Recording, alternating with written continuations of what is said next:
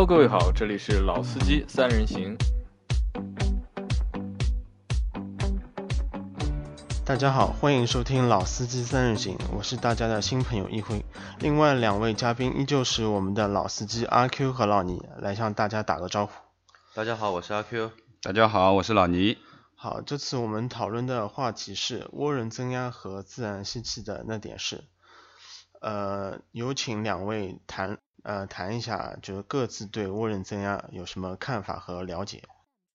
涡轮增压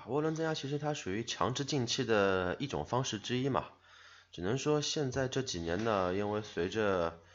等等的一些附加的条件，比如说石油的危机，然后空气的一些气候的变化，然后德系车比较主流的引进这一些涡轮增压的一些技术的一些特点来进行一些制造，然后呢，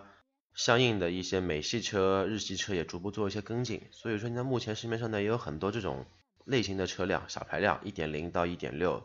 的涡轮增压车都会有。那么老倪，你对涡轮增压车有什么大致的了解或者想法？今天我们这个话题蛮有意思啊，涡轮车和自吸车。就说实话，因为我因为开车时间比较长一点了，其实自吸的大排量也开，小排量也开过，我现在自己开的是辆涡轮车。那么说实话，自吸的车呢也不用多说什么了，其实很多年自吸车一直是主流的。那么其实我觉得有意思的东西，应该我们今天多聊一点涡轮的事情。毕竟因为现在好像这个趋势越来越厉害。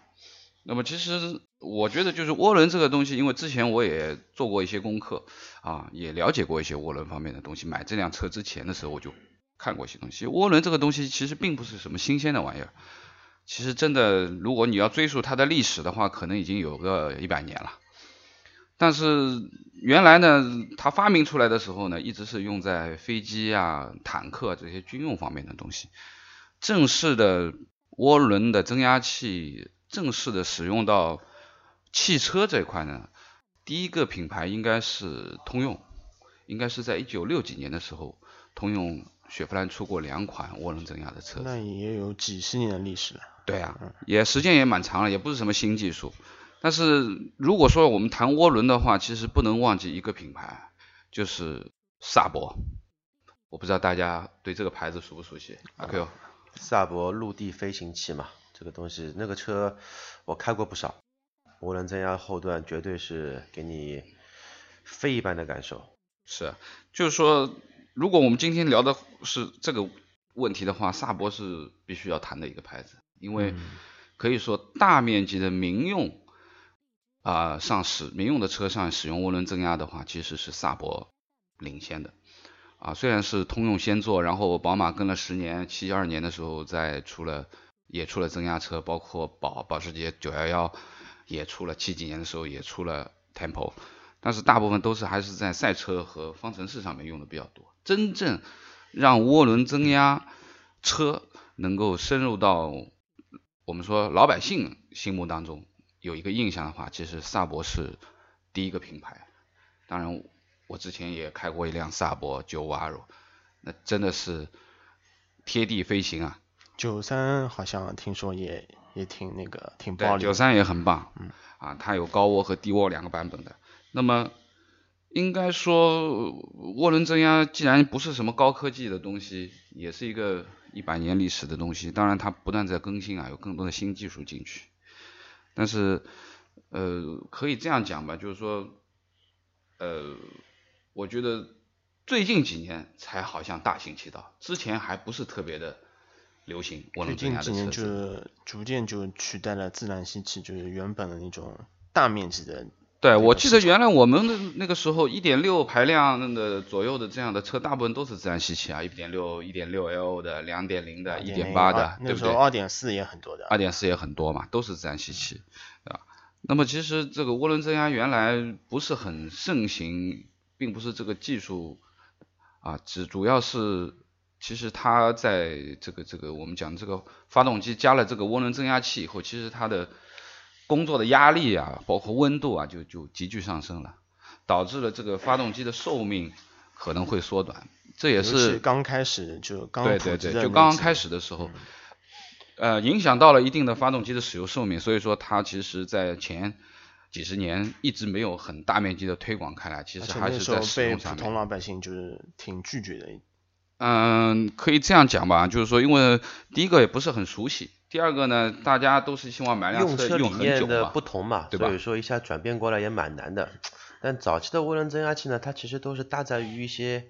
运动型的车，因为也就这几年，大概也就近个7、8年吧，开始普及到我们所谓的买菜车这种民用车上面去。好，然后其实这个涡轮增压其实简单，我们就聊到这儿吧。其实我觉得。大家都开过蛮多车了，每个人都聊一聊自己对于涡轮增压车开过的，或者说开过的自习车是一个什么样的感觉吧。阿 Q， 要不你先聊聊。怎么说呢，这个东西涡轮增压车看还是看什么呢，看你这辆车的一个特点，就跟你人的性格一样。因为我始终是这样认为的，就是一辆车有它自己的性格，和你每一个人的性格不同的一样。比如说早些年10年前我开过那个8代的斯巴鲁的那个E8的 STI， 那个涡轮增压车其实做的也比较早，很暴力，后段非常暴力，但是完全低转无力。你如果说按照现在的油耗、环保、什么舒适性标准去衡量它，那它恐怕什么都不行。但是10年后的今天，你如果说给我一台 1.4T 的，比如说Volkswagen 下面的发动机的话，那其实满足一般的家用也是绝对足够了。但是你如果说要把涡轮增压器在民用，我们说在经济车领域完全取代于自然吸气的话呢，这个也是有蛮大的一个难度的。你主要还是什么呢，你同样一台车，你就通用大众也好，一台 1.6 的车比一台 1.4T 的涡轮增压车要便宜一个2、3万块钱，那人家一算，涡轮增压车油耗是低，油耗大概第一个100公里，第一个2升，这辆车我开10万公里就要卖的，这2万块的差价我开不回来的呀，我也不需要这么大的动力，我还是买自然吸气的好了。更何况自然吸气它的故障率相对来讲它是要低于涡轮增压器的，而且它对你的保养的一个需求要求也不会特别高，对吧？所以说完全取代呢，我认为还不至于，但是只能说以后更多的涡轮增压车进入中国，这个是一种趋势。但是也不可避免的也会有一些比较好的涡轮增压车出现，比如说现在的比如说还是像斯巴鲁丰田的那个 F20 系列的一个发动机，或者说像 Toyota 的一些油电混合动力的系列，它都是采用自然吸气的一个动力作为一个载体进行开发。好，那么阿 Q 你自己的开的车是？我自己买到现在3台车都是自然吸气，但是呢自然吸气的车呢，我排量最小的开过 0.8 的 QQ， 排量最大的呢开过 6.0 的那个 V12 的发动机，像我们说豪华车像 S600 啊，包括老的奥迪 A8、 辉腾、宾利都开过不少啊，就那些低级车。对，像涡轮增压车的话，像一些比较新的啊，还有老的 C63 也开过一段时间，还有像现在新的那种涡轮增压车，包括以前的现在在卖的 S65 也好，还有说新款的 C63， 甚至于说宝马的 M3， 其实都有开过。至少来说在运动这一块来说的话，讲究操控、讲究赛道的话，我还是比较喜欢自然吸气车这种感觉。为什么呢？我们拿 C63 做一个例子啊，W214 的 C63 6.2 的排量，然后自然吸气的车，你屁股想怎么甩就怎么甩，然后像 W205 的 C63， 你想怎么甩，你稍微要就对你的驾驶的要求呢，还会要求再提高一点，因为它对你驾驶员的控制、细微的这种感觉反馈要求会更加高。还是喜欢自吸咯，阿 Q。我相对来说，如果说你叫我买一台买菜车，我肯定选自吸；如果说你叫我买一台小排量的运动型车，那我肯定会选一台带涡轮增压的，排量在 2.0 左右的。还是看你的需求。是，我倒是觉得，我因为最近这几辆车都是涡轮增压的车，从迈腾到奥迪，现在都是涡轮增压的车。那我倒是觉得，涡轮增压的车，比较爽气一点啊，就是提速啊各方面啊非常的舒服。那么怎么讲呢？我觉得涡轮其实也应该是，我看也是应该分两派，就是说老的涡轮增压车和现在最新的涡轮增压车，因为可以这么说，我觉得开起来的感觉有点不太一样。因为老涡轮的话，其实基本上涡轮迟滞的现象会比较严重，就是它如果说你的转速没到，对，你的转速没到，你涡轮没动的话，你就完完全全是一个无力的状态，就是个原本排量的一辆车。对对对。然后你油门一下去以后，它涡轮一动以后，马上就非常突兀，一下子就椅背一贴，就是萨博这种感觉，就是这种提速的感觉啊。那我反正我记得原来最疯狂的时候，好像180的时候，我一脚油门到底还能贴上去，我真的佩服。可想而知。一般来说，你要达到140、160以后，你油门再下去，你还能让你再贴回椅背的车，这个力气要有多大？那么我是觉得，就是现在的涡轮越来越做得聪明了，越来越好了。那么包括现在宝马的一些单涡轮、双涡管的技术啊，那么其实现在新涡轮派应该说它的涡轮迟滞的现象已经不是很明显了，但是有的。如果你仔细感觉，你绝对能感觉到它是有，它还是稍微有一点点迟钝，有一点点，但是比以前好很多了。以前这可能你一脚油下去以后，你会感觉一个沉闷的这个1秒钟、2秒钟的顿挫，你就差别很大。对对对对对。那么所以说，我觉得涡轮车，我个人我觉得涡轮车也是蛮好玩的，我还蛮喜欢。涡轮车不错，而且涡轮车有一个很好的特点，就是它在以后的升级改装的潜力，相对于自吸的车真的要大很多，无论你是机械增压还是涡轮增压，这个改装潜力，我们说马力的提升值的一个宽泛度，它会好很多。刷 ECU 啊或者什么，就是涡轮增压车大部分都可以刷 ECU， 就相比于自然吸气的功率限制会好很多。对，因为原来我们开涡轮增压车的时候，很多人说啊，你到时候你停车的时候你要怠速怠一会儿啊，不要熄火啊等等。其实现在新的涡轮车都不存在这个问题了，你随时随地可以熄火，因为现在用的都是电子风扇，基本上你熄火了以后，它其实还是可以提供散热的功能嘛。对，因为说这一块其实也是逐步技术。以前都是油冷涡轮，你机油泵一停止工作，它机油不流动。很容易导致烧轴烧瓦，对对对对。现在嘛都用电子风扇、电子水泵，这个东西要好很多。但是涡轮增压车还是最好啊，最好还是高负荷运行下之后稍微发一下，有条件还是稍微发一下。如果不是很急的话，还是稍微发一下。OK， 那么其实我们讲这个涡轮车和自吸车，不过现在看来啊，因为这个趋势。感觉是各大车厂，不管日系、德系的车厂，都开始往涡轮方面在走了。我是一直觉得，原来可能很多的德系厂家啊，包括大众也好、宝马也好，都是走涡轮的这个路线，是最早走的。日系啊，包括本田啊，包括丰田啊，一直是在走的自吸的线路，基本不肯上涡轮的东西。但是好像最近新出来几辆车，包括丰田也开始上 2.0T 了。对对啊，都逐步开始、这个，逐步开始换。对，日系车阵营也开始有动摇，也开始往这，我觉得这可能是个大趋势啊。一个是我们讲看下来，就是说很多小排量的这种家用车，逐步通过涡轮来解决这些问题啊，小排量的问题又有提速，又有很经济，又很好。但是最近我因为自己也准备换车，我也去看了几辆大车，那么现在好几辆大车都有涡轮了。都是基本上上了小排量的涡轮，像宝马 X5 啊、Q7 啊、沃尔沃全系都是 2.0 的涡轮。沃尔沃现在已经不做4缸以上的了。对对对对。但是你很难想象，就是都这样，一辆将近5米甚至于有的是5米多的车，要2吨以上的自重，一个 2.0 的这个涡轮，原来我们脑子概念里面是带不动的，但是实际我去开了一下。这几辆车都还可以，那么可以说已经逐步现在我们讲的这些豪华车或者说大型的 SUV 原来都是上大排量，基本上都是 3.0 以上或者带个机械增压的这个引擎，现在都开始逐步往小排量去走了。现在哪怕是一些传统的大排量汽车，比如说一些顶级的型号，你哪怕说以前的我们说760也好 S600 也好，它现在怎么地也给你上两个涡轮增压器，这也没办法。对，这个没办法，趋势，因为空气越来越差，雾霾越来越厉害，然后油价也越来越贵，是要找一个更加好的一个办法来降低这么一些油耗的一个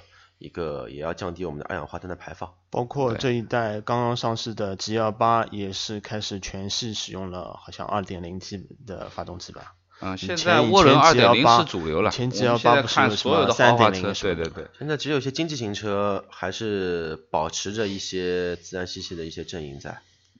其实我觉得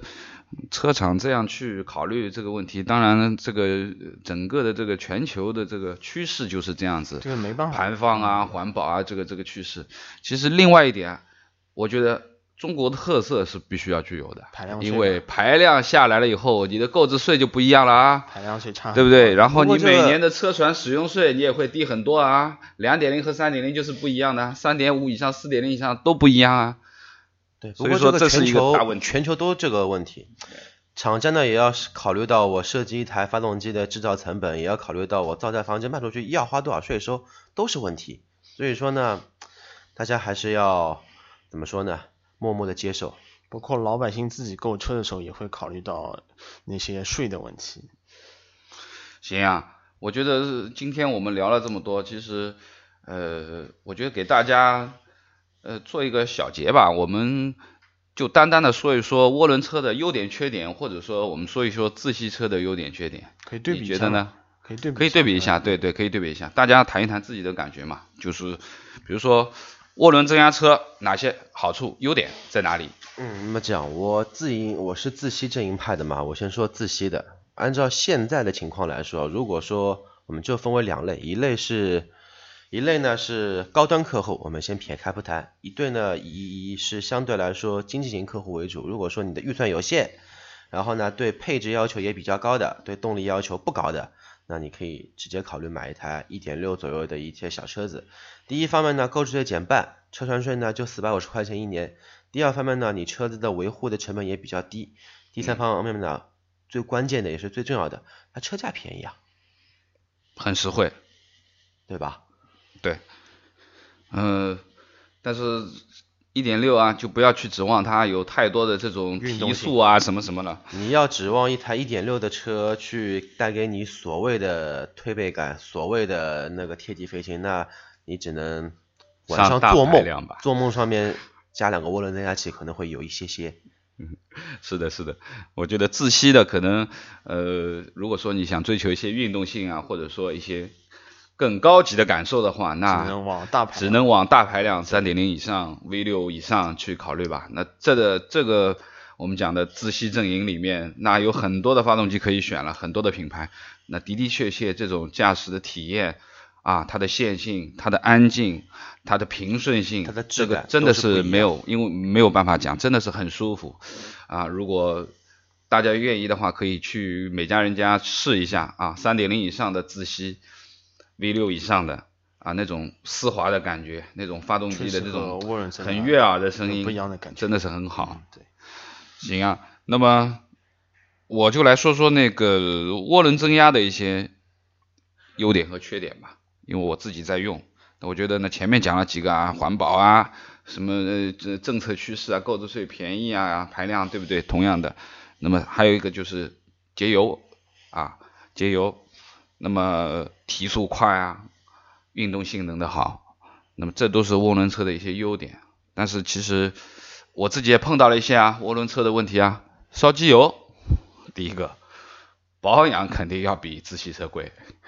那么相对来说，其实因为前面已经说过了，这个涡轮增压车因为它的工作状态下面它的气缸压力和温度都比较高，所以说它可能出问题的概率要比自吸车要来得高，冷却啊，肯定的，机油啊这一块。对，另外呢，你使用涡轮增压车的话，基本上现在上涡轮增压车的话，对于油品都是有一定的要求的，基本上都希望能够达到95以上，最好是95、98这样子啊，这个没有办法。虽然说它的压缩比还没有自然吸气的那个车压缩比来得高，但是因为它同等的这个进气的话，它的进气量和喷油量就都要比自然吸气的来的大，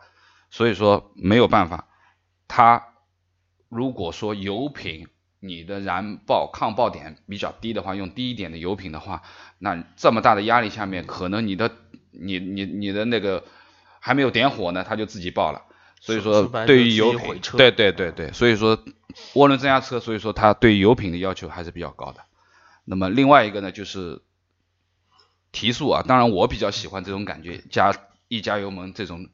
贴背感，但是可能很多人会很不适应这种非常突兀的这种涡轮的介入的这种感觉，对对对，很多人不喜欢啊。那么还有一个呢就是当你跑到140、160以后，可能后段就会比较干了，感觉上面提速啊各方面就不如那个好。当然最好不要超速啊，现在我们限定都是120，对，为了安全，还是稍微少一点，不要跑那么快，好吧。那么其实今天我们讲的这些一辉新加入的，我们今天来聊了一个蛮有意思的话题。我觉得涡轮和自吸从来就是两派之争，说实话这个是所有喜欢车的朋友们一直在争论的话题，到底它好在哪里，坏在哪里，每个人其实都有不同的观点，